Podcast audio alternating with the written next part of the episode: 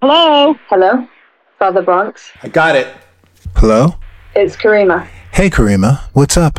Oh, I'm good. I'm um, I was manning my exhibition today, and then I was like spent a few hours taking it down just before speaking to you. Cool. Um, I'm at the like come down phase of the project. Ugh, become down. I've been here before, and I know what it is, but I still have this like, uh, like it feels like a sinking pit in my stomach. Karima, you should be on a high right now, going out with friends, champagne. Yeah, but the thing is, I don't actually want to see people because that's all I've been doing is seeing people, and I'm like fed up of people and fed up of giving myself. Like I need space, Okay.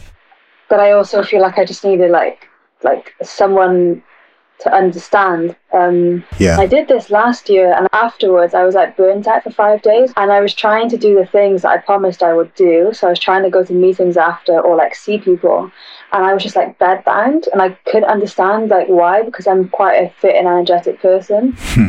and so I told myself going into this year and this this exhibition and this time round, I would like meditate. I would walk barefoot and just try and ground myself. And the night after each exhibition, I would go for a run or dance or, and then meditate again to try and like almost like shed the energy. So this time wasn't as bad, but I still have this thing of like my physical energy being depleted.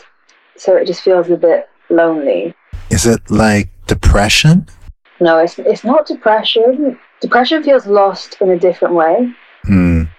Like, I still feel like I have my authority and my power in this situation. Right. I don't feel small and insignificant. I Hmm. feel worthy, but I feel exhausted and depleted. I've been so close to the project for one year. I just want to get rid of it, but I know that if I stop now, I'll I kick myself Hmm. afterwards because I haven't shared it properly. Hmm. Um, that pain is the pain that made me ill. Yeah. The pain of like not doing the thing that you're meant to be making is like oh Yep. unforgivable. That Unforgivable. like, you- you're never That's the right word. Unforgivable.